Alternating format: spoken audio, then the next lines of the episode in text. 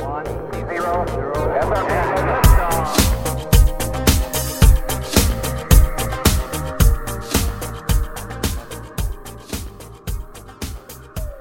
Hey guys, welcome to another episode of Filter. On this show, we recognize that the world can be a confusing place to live in. And so, what I seek to do in this show is to equip you to live with biblical clarity in our confusing world so that you can face the chaos of life with wisdom, integrity, and courage. My guest on today's episode is a returning guest. He is uh, Neil Shenvi. Neil has an AB in chemistry from Princeton and a PhD in theoretical chemistry from UC Berkeley.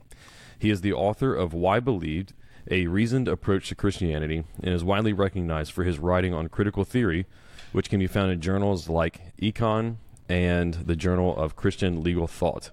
He is married and has four children. Neil, welcome back to the podcast. Thank you, Aaron. Well, glad to have you back on. I've been looking forward to it. I've been looking forward to the release of this new book, uh, which was co-authored with Pat Sawyer. So we'll give Pat a shout out. Uh, but as we get started, just tell me, how did you get into studying critical theory? What's the story behind that?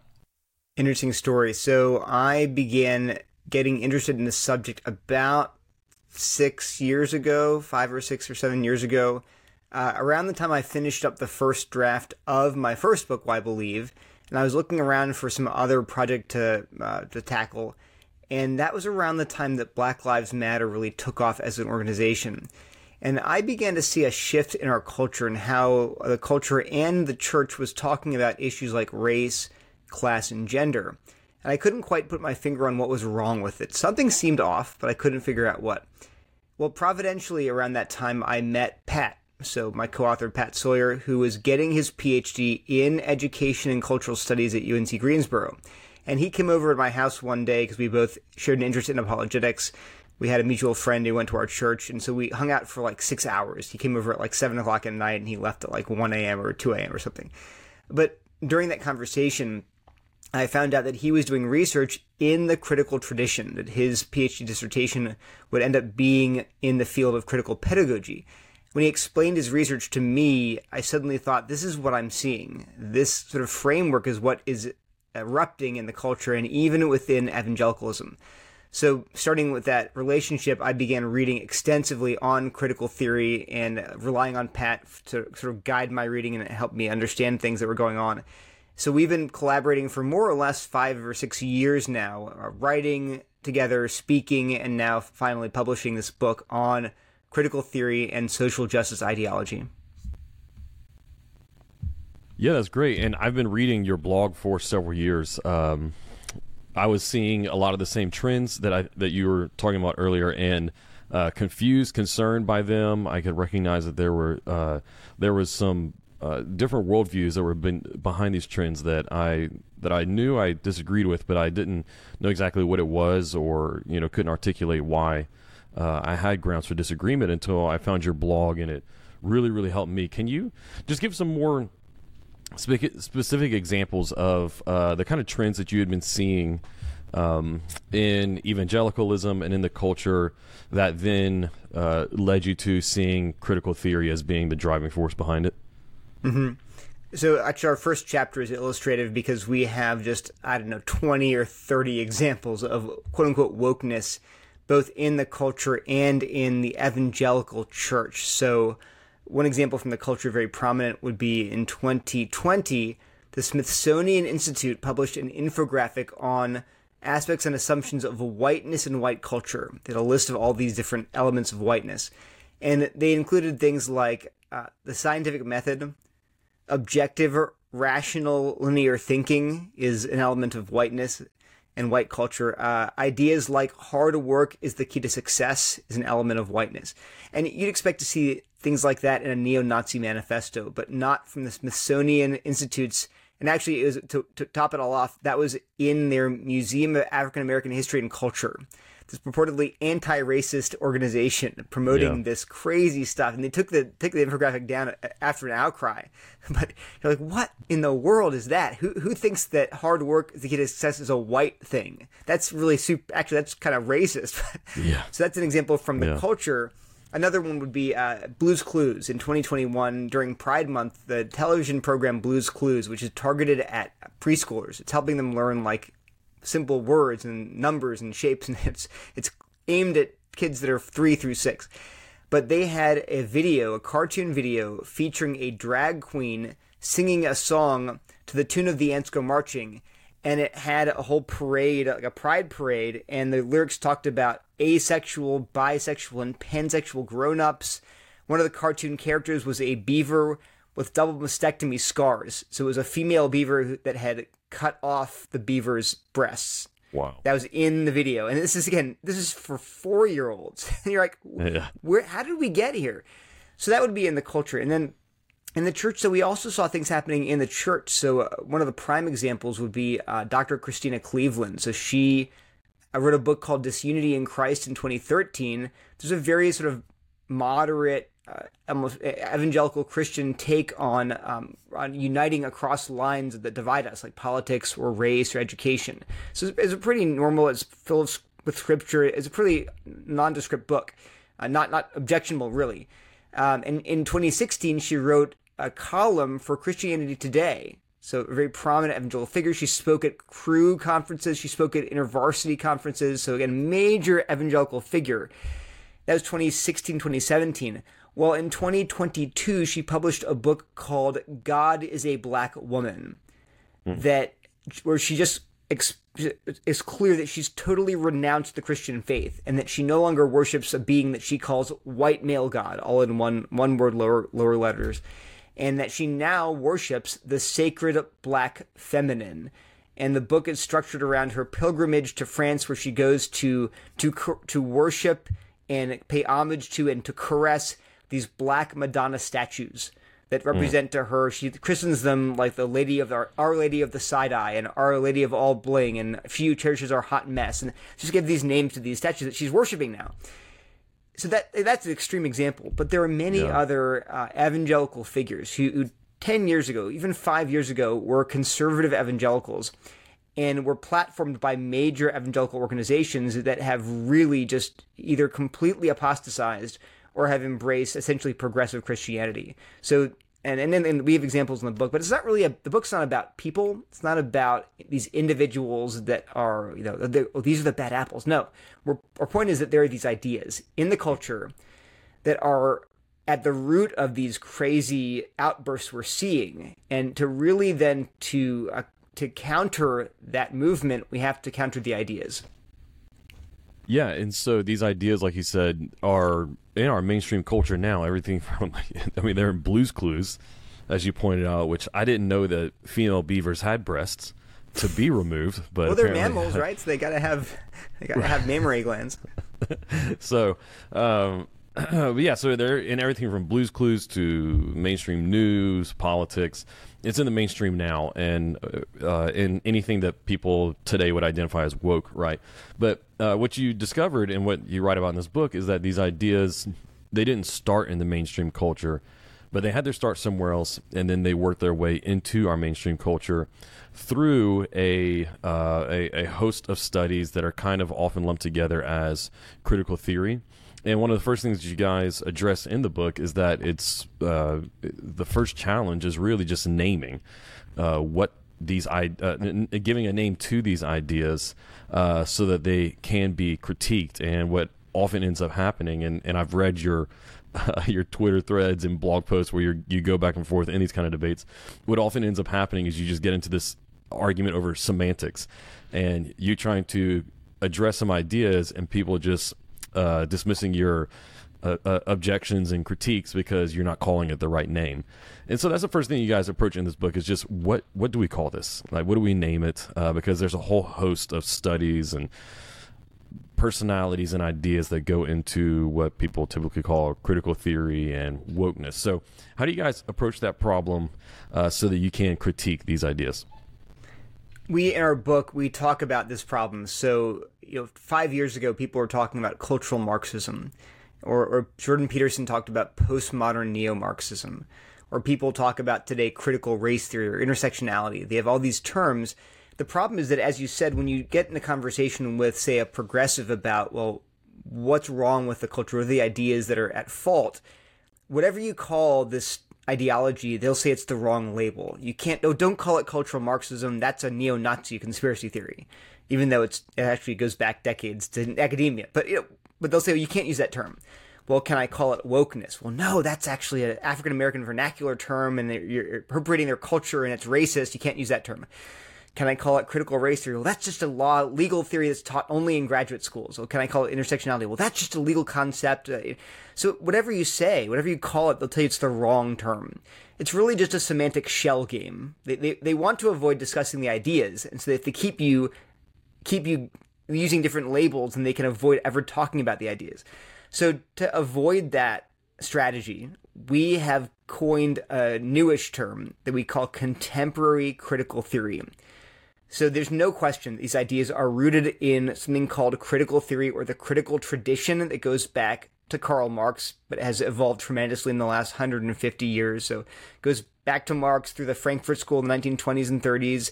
People like Antonio Gramsci, Max Horkheimer, uh, then 1960s, the New Left in the UK, uh, Kimberlé Crenshaw on critical race theory, Derrick Bell in the 18, 1980s and 1990s and and then in modern uh, modern queer theory is a critical social theory. So the point is there are all of these different streams of thought in this critical tradition, and that's or these ideas are coming from that stream of philosophy. But then uh, it's the ideas that are affecting our contemporary culture most dramatically. So we've chosen to call this contemporary critical theory. If people insist on calling it something else, they can, but we want to say let's focus on the ideas. These ideas are false, they are unbiblical, and they are dangerous. And so we want to pick those ideas out, no matter what you call them, and say these ideas are false and they must be rejected. Yeah, and after you name it, then there's the recognition that well, this is a humongous area of uh, writings and, and, and, people and ideas that you're diving into. Everything from, as you mentioned before, uh, queer theory to uh, critical pedagogy to you know to uh, critical race theory to all these different other ones. And so there's there's a lot going on here. But what you guys do in the book to try to approach it in a manageable way is you try to distill it down to, uh, if I remember right, it was four kind of core similar ideas. Uh, that you can then go from there uh, to to engage with it and critique it. What are those four common ideas that you see across the board among these contemporary critical theories? Right. So the four ideas are number one, the social binary, number two, hegemonic power, number three, lived experience, and number four, social justice. So let me go through each of those quickly. The social binary is the idea that society is divided into oppressor groups and oppressed groups along lines of race, class, gender, sexuality, physical ability, nationality, colonial status, and a host of other factors. So in every category, you have an oppressor group like whites or men or heterosexuals or Christians or physically able-bodied people or the young. Uh, so that's the oppressor group. And then in contrast, you have oppressed groups. P- people of color are oppressed. Women are oppressed. LGBTQ people are oppressed. Disabled people are oppressed. Uh, fat people are oppressed. So you have the social binary of oppressor versus oppressed. Now, when you say that, occasionally people will ask, that doesn't make any sense. Well, how can that be the case? Like, uh, oppression means, you know, cruel treatment, tyranny, uh, uh, control, abuse of power. That you know, that's what in the dictionary oppression means. So how can you say that we live in the uh, you know the intersection of all these systems of oppression? I don't see them. Like, sure, there's injustice out there. I agree with that, but I don't walk around. I'm, I'm a woman or I'm I'm black. I don't walk around feeling like I'm constantly being oppressed and treated cruelly. So how can you say that's the case? Well, the second idea is called hegemonic power. So critical theorists have redefined the word oppression to include not just cruel treatment or tyranny, but also to, include the ways in which the ruling class, whether it's whites or men or heterosexuals or Christians or the able bodied, the ruling class has imposed their values on culture in a way that justifies their own power and privilege. And these norms and values that they've imposed on culture are so common and they so suffuse our culture that they're taken for granted as natural, as normal, as common sense, even as God ordained. And yet, all of these values and norms, they marginalize certain groups, and that constitutes oppression. So whenever you have some system of ideas, some ideology that's, that's taken, taken from the ruling class that justifies their own power at the expense of other people, well, that's oppression. So, for example, white supremacy is this constellation of values and norms that supposedly marginalizes black people and therefore and people of color and therefore oppresses them. The patriarchy is a system of values and norms that oppresses women. Uh, heterosexism is a system of values and norms that exalts heterosexuality and oppresses homosexual people and LGBTQ people. This, the gender binary is an idea that oppresses uh, transgender people. So that's how they understand. That's how they think about power. And hegemonic power refers to the ability of the ruling class to impose their values on culture, and that is what oppression has been redefined to include. Well, the question then the question is, well, how do you escape those values and norms of the ruling class? And that's the third idea is lived experience. The way that we can escape from the this, these blinders that have been imposed on us by culture is through the lived experience of oppression. Now, of course, if you're in a dominant group, if you're part of that oppressor group, if you're white or male or heterosexual or Christian, well, you're blind to your privilege. So you don't have the experience of racism, sexism, classism, heterosexism to draw upon, and therefore you're kind of in the dark.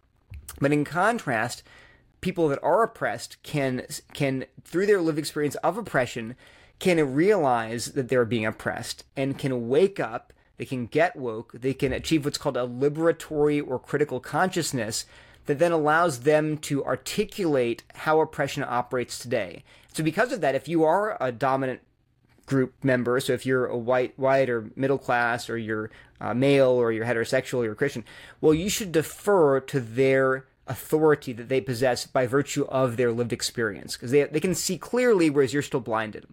Then finally, the end goal and telos, the purpose of critical theory today and is and always has been social justice, which they would define as the elimination of the social binary. So they want to tear down the systems and structures that perpetuate this unjust uh, ideologies and these unjust hegemonic discourses that marginalize some people. They want to tear those down that we can achieve a state of diversity, equity, and inclusion. So that there's no more oppressive narratives, there's no more othering, there's no more dominant and oppressed groups, uh, that all of us share power. So that's their the end. That's the right side of history. You you're working towards this state of liberation where people share power. So those are four big ideas. And if you think this is a very rough approximation, if you think about those four ideas, if you apply those four ideas to say race, you get critical race theory. If you apply those four ideas to gender and sexuality, you get queer theory. If you apply those four ideas, say, to teaching, you get critical pedagogy. If you apply those four ideas to colonial status, colonial and imperial status in, in nations, you get post-colonial theory. And that's a rough approximation. These these mm-hmm. subdisciplines have obviously different origins and different histories and different ideas. But broadly speaking, you can understand all of these subdisciplines in terms of those four core ideas. Yeah, well, if you guys are listening and your your brain is hurting to uh, keep up with all that, then just know you're not alone. It is. It, it's such a. I think for a lot of us, uh, maybe this is increasingly not true, but for a lot of us, you know, this way of thinking is so alien to the way that uh, many of us were raised to think. Uh, values to hold, assumptions to to hold. Uh, if you know, if I dare say it, it really does seem like an entirely different worldview. And I know that a lot of um, a lot of people on the other side of this debate have pushed back against using that term with critical theory. Um, I, guess before we move any further, what's your opinion there? Can we use the term worldview uh, whenever we are discussing contemporary critical theory? Yeah, I think we can. I think it's very fair. Um, my co-author Pat likes to say that you know critical theory in its most robust form it makes claims about epistemology, that is, how do we know the truth through lived experience. It makes claims about uh, ontology, what does it mean to be human in the world of the nature of our human experience. It makes claims about um, uh, phenomenology, meaning what is our day to day experience of life and how is it shaped by social factors. It's making these really big claims. Or just take a, take a look at how all of those categories encompass all of life. You know, race, class, gender, sexuality, physical ability, uh, you know, national stat. That's pretty much all of our social spheres are fit into that oppressor oppressed grid. They're not trying to narrowly understand just one feature of social reality. They're, they're trying to understand all of it. They're trying to understand how do you get at the truth about injustice. How, uh, they're trying to get at things like what is just, What is unjust? What is oppression? These are big questions, and that that's because of that. Contemporary critical theory functions as a worldview. Another point that uh, Pat likes to make is that, say, critical race theory, uh, and we'll get into this probably later, but um, in its in its most robust sense, it, it wants to colonize more and more of your thinking. If you say, "Well, I'm just going to take critical race theory and I'm going to apply it only to say race," I'm going to use it as a narrow analytic tool.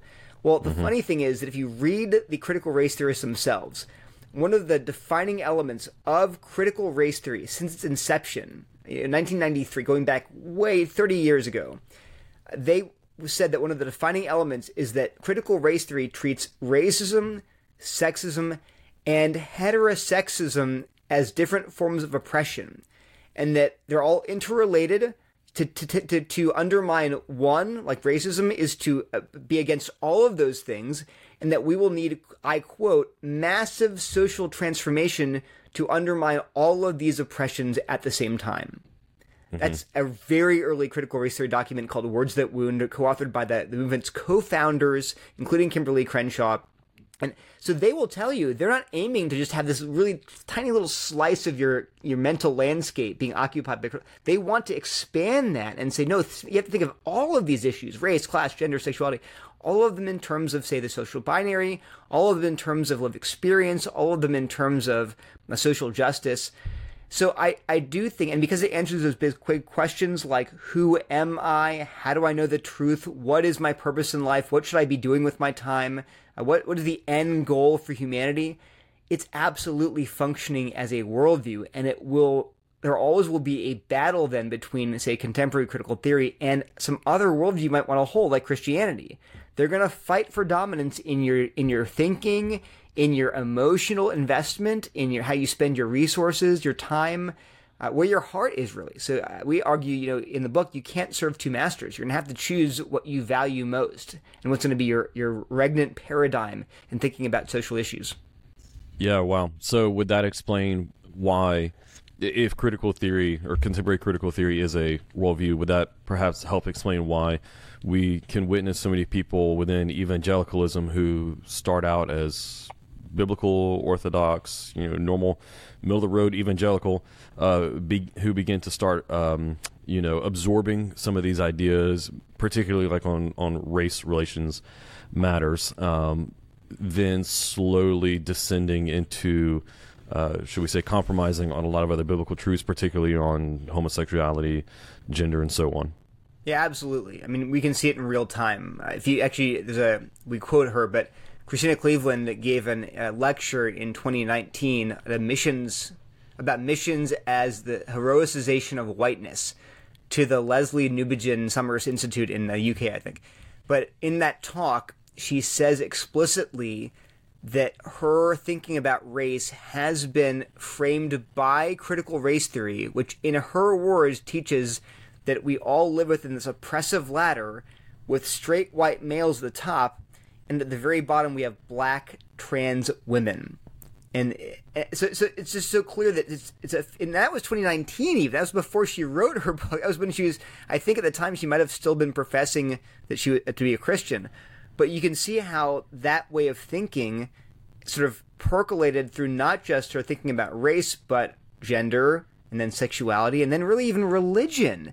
How do mm-hmm. you think about God's role in the universe? Is he just, you know, is he is he isn't he imposing his values on you? Isn't he telling you how to live? Isn't he hmm. claiming that his values and norms are good and natural and ordained by God because he's God, and he wants you to take them in and, and to live by? Well, what is that? Well, he's really actually imposing his value. He's a he's an oppressor.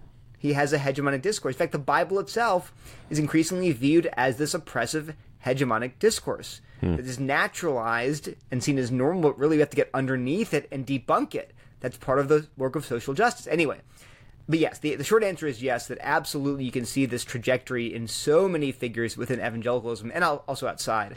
And it really is reflecting the fact that critical theory is functioning as a worldview.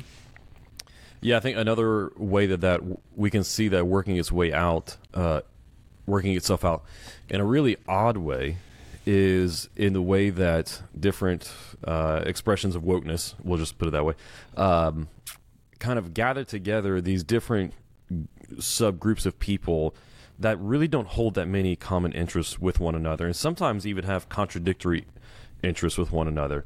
Maybe you can help us to explain this, but you know, recently we've seen uh, this group called Queers for Palestine Yep. that are supporting, um, you know, the Palestinian side of the conflict going on over there in Gaza right now. And if you, you know, understand the views on homosexuality within that part of the world, it seems to be a very uh, self-defeating group to be in, Queers for Palestine. Uh, nevertheless, I think if you understand how it's operating within a certain worldview, then within that worldview, it makes sense. Can can you help us to make sense of all that? Sure. So Kimberlé Crenshaw is a critical race theorist and really one of, the, I'd argue, the most important critical race theorists alive today. You could argue Derrick Bell was more foundational. He, he was kind of the godfather of critical race theory, but Crenshaw, more than any other figure, is responsible for its prominence today. And really, her concept of intersectionality, which she introduced that term in two papers in 1989, 1991. So she introduced the concept of intersectionality as a way to argue that uh, our identities are not simple, they're complex. We cannot be reduced to a single axis like race alone or gender alone. And that our experience of, say, race and gender is simultaneous. So the example that she gave was of, say, a black woman. A black woman can be discriminated against not merely because she's black or not merely because she's a woman, but because she's a black woman. She gave an example of a car company, a lawsuit that was filed on behalf of black women. I think it was GM. And uh, these black women argued they were discriminated against because they were black women. And the car, the defense was, well, we have lots of black people in our company and we have lots of women in our company. So your case is faulty. And Crenshaw argued, well, no, that's not the case because you could have lots of black men and lots of white women, but you don't want to have black women in particular. And that's a fair argument, right? Maybe someone really just doesn't like black women. And and so you can be discriminated against not for only your race or only your gender, but for the combination of your races. So that, so that narrow observation is, I think, it's valid. Of course you can be discriminated against for this intersection of factors. But what she did, though, was broader than just that sort of narrow version of intersectionality. She wanted to see, us to see the world in terms of these intersecting systems of oppression. So in that sense, black women were doubly oppressed. They were in this doubly oppressed category, and their very uh, their identities were being shaped not merely by being being black plus being a woman. They had this special discrimination and oppression they faced as black women. Now, what does that do? It means that you, first of all, you see solidarity with lots of different groups because you all are experiencing different oppressions. And so there is this immediate recognition that say, yes, uh, I'm experiencing oppression because of race and you because of gender, but we both experience oppression. On the other hand, it tends to fracture alliances because a black woman and a white woman are differently socially situated. So she would argue, say that white that feminism as a whole, the movement was dominated by the interests of the white middle class women and not the interests of say minority women or poor women. And so there's a lot of debate within intersectional circles as to uh, how do you how do you foster solidarity without fracturing over these different identities. Anyway, the bottom line is that today, though, this intersectional lens has really taken over academia and what happens today is through this intersectional framework, you're uniting all these various subdisciplines. So, for example, today, if you pick up a textbook on critical race theory, there will be an entire chapter on gender and an entire chapter on LGBTQ issues. If you pick up a textbook on queer theory, you'll have an entire chapter on race or disability. Pick up a, a textbook on uh, fat theory. That's actually what it's called. You'll find chapters on race and gender and sexuality.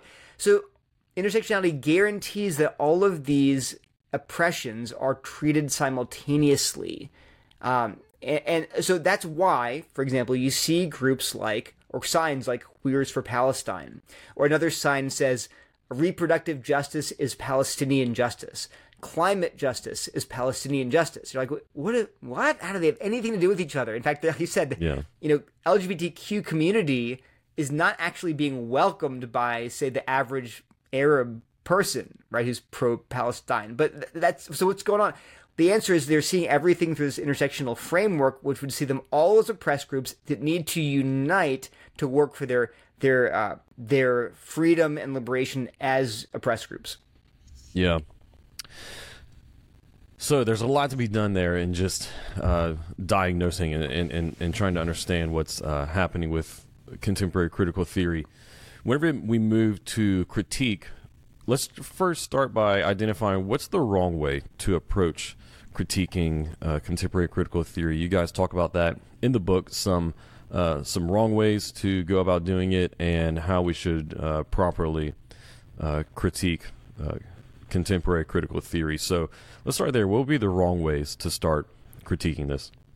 So there are a lot of mistakes that Christians and non-Christians can make. Uh, one is just to firebomb some term, like oh, critical race theory. Just firebomb it, get rid of it. That label's wrong. It's always bad. We're not going to use it anymore. And we point out that's just strategically a mistake because what's going to happen, and already is happening, if you firebomb a term like critical race theory, people will just rename it. They'll just call it, well, we're not doing critical race theory anymore. We're doing anti-racism. Okay, well, I don't like that either. Well, no, we're not doing anti-racism. We're doing critical whiteness pedagogy. Well, I don't like critical, and it's like it goes on and on. They just change the labels, and the same poisonous ideas are repackaged under a new label. So you have to attack the ideas. You can't just attack some term, uh, or they'll say like you don't understand that term, and it goes on and on. So you find what are the ideas though? That's number one. Uh, another, I think, uh, I'd say just generally speaking, Christians just haven't put in the work to understand the ideas, and this is very common. Uh, we have in the book several examples of people that that ways in which people misunderstand what the theories are saying, and because of that, they give what they think are these gotcha zinger answers that actually don't work at all. Here, an example would be I've, I've seen conservatives talk about intersectionality, and they talk about how intersectionality breaks people down into smaller and smaller groups. You got, you know, you know, you're not just black, you're a black woman. You're not just a black woman, you're a black poor woman. You're not just a, a poor black woman, you're a black disabled woman who's poor. So you get these narrow, narrow categories. So the conservative zinger is, well, the smallest category is the individual. So let's just protect individual rights, right? Mm-hmm. And I think, that, I think that's a great point, but it's not because intersectionality never sees people as individuals. In fact, they'll problematize individualism as whiteness. so they'll always see you, even if you're the only, you know, poor black lesbian uh, palestinian post only that only category there's only one person it's you in that category you're just a member of these multiple intersecting oppressed groups you're still not an individual hmm. so that's not mm-hmm. the way the theories work um, and conversely if you're the only rich straight white norwegian billionaire who's physically who's an athlete you're the only person in the world like that you're just a member of multiple oppressor groups. That's all you are. You're not an individual. So that's just the wrong way to attack. So I think hmm. Christians and non Christians, we have to really do our homework to understand what people are saying in order to challenge what they're saying. Not not to make it okay, but to say you're going to take a wrong approach in critiquing it if you don't understand what they're actually saying. And then finally, I think in our book we really bring about bring out the fact that the reason that we're here as a culture at least in part, is due to the history of uh, slavery and racism in our country. We have a whole chapter on the history of slavery, black codes, and Jim Crow, and modern day discrimination and racism, uh, and, and how it's still a thing in our society. And that because people have been uh, have seen racism because and, and for a large part they abhor it if you tell them well we're going to give you the way to solve racism we're going to give you the magic bullet to solve it they are so desperate for that that they, yeah, I'll totally, I'll buy into whatever you're selling when it happens to be critical race theory. so if we want then to to warn people about critical race theory, say, we have to not just show them that it's wrong, we have to show them a better approach to race. So in the book we also we talk about our horrific racial history, we also show them a better way to approach race biblically? What does it mean? How should we think about it? How can we work towards racial unity? What are some basic theological truths that we can affirm about the unity of the human race? Uh, about um, you know whether or not ancestral guilt's a, a biblical category? It's not. Uh, but things like that. That we want to again, warn people about the dangers, but also give them a better, more biblical approach to thinking about these issues. So I think those are three things that we'd say are good ways to approach uh, critiquing critical theory. Yeah. And so when we begin to do these, uh, the, the critiquing critical theory and doing these apologetics, are these apologetics that we're only doing towards the culture, or is this apologetics that we're also doing for the health of the church? In other words, is contemporary critical theory really a danger to the church? I know you gave an example of uh, Dr. Cleveland earlier, uh, but you know, is that a, a, good example of uh, of a danger to to all of evangelicalism and to your everyday average congregation, or is that really something that's just happening in a couple of uh, you know esoteric corners of Christian academia? Something that really is no danger to the average church or you know person in a local congregation.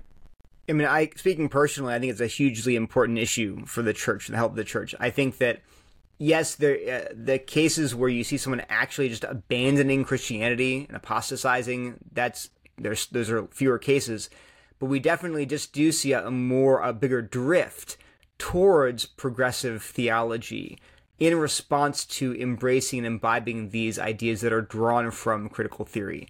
So uh, again, this, this progression is often pretty consistent. It starts with embracing say these ideas about race that are infused with critical race theory and its, way of thinking.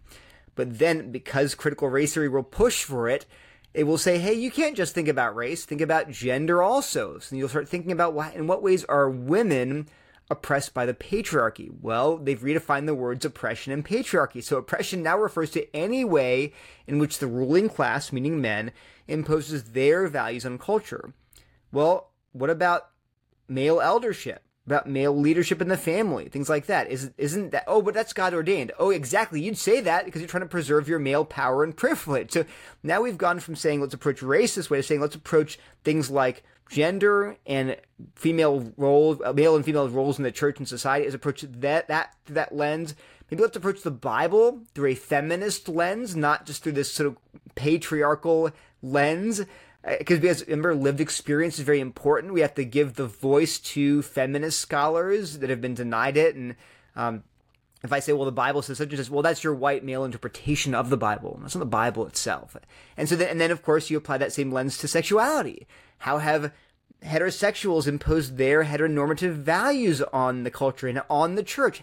You're interpreting that passage in First Corinthians through your heterosexist lens, through your white male experiences, but really we ought to take a queer approach to scriptures. For example, we give a, a, examples in our chapters on queer theory, how some admittedly progressive Christians are now doing what they call queer theology, where they're applying the deconstructive methods of queer theory explicitly to historic Christian truths, things like about doctrines of sin and salvation, and of course, gender and sexuality. But it really is an acid that will eat away the very foundations of the Christian faith. Yeah, I absolutely agree with you. Um, and, and that's why I asked the question because I agree. Uh, we have a, we have a, yeah. a, section at the end of the book in chapter thirteen called "Ideas that will best that will devastate your church." Mm-hmm. We give a bunch of slogans, I think nine slogans like Here's one: sin is oppression, right? And it, like, oh yeah, actually, I had a friend, a, a, solid Christian, who said to me once, "Sin is oppression," and, and I was like, "Wait, what?" He's like, "Yeah, sin's oppression." But wait a minute. It's like, what about like idolatry, like worshiping a statue? Who are you oppressing when you do that? And he's like, "Oh, I guess." I was like, "Well, wait a minute." He's like, I never thought of that. I was like, how could you have never thought of that? He's like, just, but to him, it's like, it just sounds so reasonable. Of course, yeah. you know, Christians are for social justice. What do you mean by that? Well, I don't know. Isn't it obvious? No, it's not obvious, guys. So we often begin by repeating these slogans without realizing what they even mean. And we get this vibe from the culture. Yeah, it's a, it's a good thing to say. But mm-hmm. if you mm-hmm. think about it really deeply, you're like, it's not what the Bible says about, say, sin. Of course, oppression, defined biblically, is a sin but it's one of many sins. And not all sins involve horizontal oppression. Some sins just involve offending God. So the bottom line is that yeah, these ideas are pernicious and they often slip in because they go they fit the cultural zeitgeist, but we have to resist that. Yeah. Yeah, I completely agree. And it's something that just like you have witnessed online a lot, you know, you can see it uh, with different uh, different people of various levels of um, you know platform, you can see a trajectory with them, uh, and then I think many of us can ha- have witnessed it just in our individual lives in different uh, maybe Christian organizations that we've been a part of. I have uh, a couple of good friends who have been uh, really involved with major Christian ministries such as Cru and Young Life. Tell me story after story of people that they knew in those ministries. Uh, and it, it, happens along that exact trajectory that you described a moment yep. ago, where it, it, begins with either social justice or uh, race relations, and then just keeps going down from there mm-hmm. um, to where it pretty much ends up with just a full deconstruction. Get them this as, book. That's I mean, that's what we yeah. wrote this book as a resource for for every, pretty much every evangelical Christian in the U.S. And in the, I mean. Yeah and we we mentioned this. We field inquiries from other continents, from India, from Africa, Kenya, Ghana, South Africa, the UK, you know, Jab Japan, because in every culture, critical theory just latches on to whatever is the most socially salient uh, uh feature of, of division, whether it's here it's race in the U.S. In the UK, it's often colonial status. In India, it's the caste system. In, apparently, in Africa, it's it's tribe, but you have oppressor tribes and oppressed tribes. But mm. it takes that that social division and it uses that as a as a as a foot in the door to introduce an entire way of thinking. I, you know, these people in Kenya are like, this is this is coming from the U.S. We hate it. Take it back. Stop exporting your poison to us.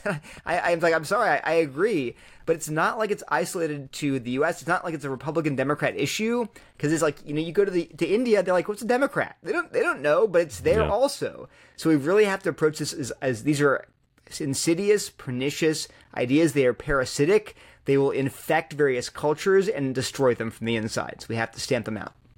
Yeah, yeah, and something that I really hope uh, a lot of pastors out there um, equip themselves on because yeah, as a pastor myself, I've uh, I've seen um, I've seen what it can uh, do, and you know had to deal with it in our church, and uh, you know seeing how it it always either ends in the person uh, abandoning the the woke positions and returning to you know um, biblically faithful views or mm-hmm. the person leaving their biblically faithful views. It's one or right. the other. No yep. one ever just continues to hold on to one piece of the the woke position uh, and to maintain the rest of their biblical worldview. It's mm-hmm. one way or the other. And so, uh, so yeah, I hope a lot of pastors grab this book too. Um, so, how do you criticize? What What are your critiques of those those? And I, we, we can't go into the whole critique of all four of those main ideas that make up contemporary critical theory. Uh, but if we just chose one, you know, perhaps l- let's do the number four, the the social justice. How do you guys uh, critique that idea in contemporary critical theory and provide a better alternative um, in the Christian worldview? So, social justice, as defined by critical theorists, is all about dismantling the social binary, which is produced by these hegemonic discourses, these narratives about what's right and wrong, good or evil, what's natural, what's God ordained and they see all of those things as mechanisms for the ruling class to preserve their power, and they have to be undermined.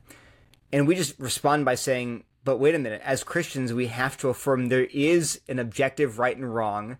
There are God, there are actual God ordained norms that are good that we should not dismantle. So, for example, the gender binary is God ordained. God created us male and female. It's good to affirm that we cannot change our sex. It's it's in our it's in our nature, and because of that, we should it would be actually unjust to dismantle the social the gender binary. Another example would be heterosexuality. God designed male and female to unite in marriage and to procreate. That's the nature of marriage. That's the nature of male and female. So it is not wrong or unjust to promote natural marriage. It is, in fact, a good and just thing for society to affirm that marriage is between one man and one woman in covenant. It's a reflection of Christ in the church. So those are two examples where you just at, at the outset say you're looking at this whole issue wrongly because you've denied the fact that God actually does have norms and values that are not ours or mine or yours or they're not imposed on us by anyone but God. and we have to, as Christians, or take another example uh, more broadly critical race theory believes that law is a mechanism for perpetuating white dominance. That's how it analyzes law. There quotes we have in the book where critical race theorists say that critical race theory rejects the idea of some absolute transcendent standard of right and wrong. Law is just a human construct to perpetuate the privilege of the dominant group. Now, as a Christian, forget the content, we reject that. Of course, there are unjust laws that con- that run counter to God's law, the God's moral law, and yet, but there is a moral law, and our laws ought to be grounded in God's eternal moral law. And this is actually the position of Martin Luther King in the civil rights movement. Uh, he was taking a very traditional Christian approach to law, going back to Augustine and Aquinas. So the, the bottom line is there are just so many ways in which the assumptions of critical theory, their assumptions about law, about morality, about oppression, about justice, they just fly in the face of basic Christian thinking. That you cannot reconcile the two. I mean, how can you say that all laws are merely mechanisms for social power? There, no, what about laws against murder? It's just this is nonsense. And yet you'll have people thinking they can square the circle. It's not. It doesn't. Not going to work. Mm-hmm. Yeah. No. What about social? Uh, no, sorry, social binary. What about the social binary? Because uh, I do think we can see how, uh, you know, there is this, there is a biblical precedent for uh, the idea that there, uh, that oppression happens, and uh, sometimes it happens from one group to another. So, how do you uh, evaluate and critique that idea in contemporary critical theory? So, first of all, we have to define oppression biblically. So, if we define oppression in terms of cruelty and injustice, uh, then yes, yes, oppression exists that way. And oppression can be perpetrated by groups against groups, like the Egyptians and the Israelites. The Egyptians, as a group, oppressed the Israelites by throwing their children in the, in the Nile. That that's clearly enslaving them. That's oppression. Uh, so we're not denying that can happen. But what we are denying is say that the gender binary is oppressive because you've redefined the word oppression to include any any sense in which some dominant group imposes values. That's not oppression. Oppression involves tyranny and cruel and unjust treatment, defined biblically. Another problem, though, is that critical theory thinks of everything in terms of collectives and groups. So, in theory, in principle, yes, you can have a group that oppresses another group, that like Egyptians and Israelites. But today, we're talking about people being oppressed as a group. They ignore the tremendous influence of uh, your individual advantages on your day-to-day experiences. And we give the example of Oprah. According to critical social theory, Oprah would be a member of two oppressed, at least two oppressed groups. She's uh, black, so she's oppressed because of her race, and she's a woman, so she's oppressed by the patriarchy. But in her actual experienced day to day life, is Oprah oppressed, biblically speaking? And the answer is absolutely not. I mean, I think Oprah is a, is has four billion dollars in net worth. You know, Oprah could buy in buy all of the stuff that I own a, a, a thousand, ten thousand times over, right? So there's no sense in which Oprah is experientially day to day oppressed and yet they want to treat her as if she is oppressed and if she belongs to oppressed class. Well, I, our point is no, that's not how oppression ought to be understood phenomenologically. And, and, co- and contrary-wise, if you look at a, a a poor, disabled, white, homeless guy, you know, they would say, well, but he's privileged because of his whiteness and his masculinity, and we're saying, but but he's homeless and he's poor and he's disabled. They would say, yeah, but he's still privileged. And again, on their on their worldview, on their definition of privilege, that's the case. But we'd reject that. We'd say, but in in an ab- what really matters is his absolute sense in which he's treated and experiences life. And in that sense, he's not privileged. He would never in a million years exchange, you know, your life for his, even though he's has white privilege and male privilege. So our point is that there is a sense in which the our individualism is real. And other advantages, things like growing up in a two parent home, having a loving family, being part of God's kingdom. These things are not treated at all by critical social theory, and yet they are, I would argue, much more relevant to your actual day to day experience of life. And one other thing that critical theory can do is it can and does teach people to see themselves as oppressed who are not actually oppressed. So teach it if you're you know a successful uh, a black woman who has a wonderful husband and family, but you're being if you go to take a you know get a PhD in education, you'll be assaulted on a daily basis with this, this message that you are actually oppressed. And if you say, "Well, I don't feel oppressed," they'll say that's because you have internalized racism and misogyny. You have to get woke and get a trit- critical conscience to see that you're oppressed. And unfortunately, that, sometimes that works, and people begin to internalize this message that I am actually oppressed, I'm under assault. And they end up being miserable because who wants to feel like they're constantly being oppressed and everyone's out to get me and I'm in these systems that I can't control that are abusing me. But in reality, though, they're not. They're not actually being assaulted on a daily basis. So again, it can ruin people psychologically to feel. And actually, there's a, we, but we cite, the last thing I'll say is we cite a number of um, secular scholars. One of the scholars we cite is Jonathan Haidt and Greg Lukianoff. They talk about in a book called The Coddling of the American Mind how college students, there's a mental health crisis among college students. And one of the reasons that they cite in their book, I think they're both atheists, they point out that if you have this framework, this, and they, they call it an intersectional framework, that says that you are oppressed all the time by all these unseen forces that are invisible that you can't control, of course you feel depressed all the time. Right? And, you're ruining people's mental health because you're telling them constantly, you ought to feel oppressed. You ought to feel like you're a victim because you are. That's Yeah. a terrible thing to do. Oh yeah, and you can see it. You can visibly see it happen to these students. You know, I, I spend a lot of my time in coffee shops. I have my home office, which is being filmed here, and then I uh, go to coffee shops. That's where I work. And man, over the years, I have seen again and again and again these uh, young, brand new college students start working in the uh, coffee shop. Uh, usually, it, it, you, you see this happening with females more often, but um, they they start out beautiful young woman, happy and smiling, friendly, and then over the course of one or two semesters, where you know where she's taking classes at our university, Gender studies, yeah. uh, um, I don't even think they're all gender studies majors, but you can see this this change physically happen to them. They start dressing differently. They they get these uh, haircuts and color their hair green or yellow or purple.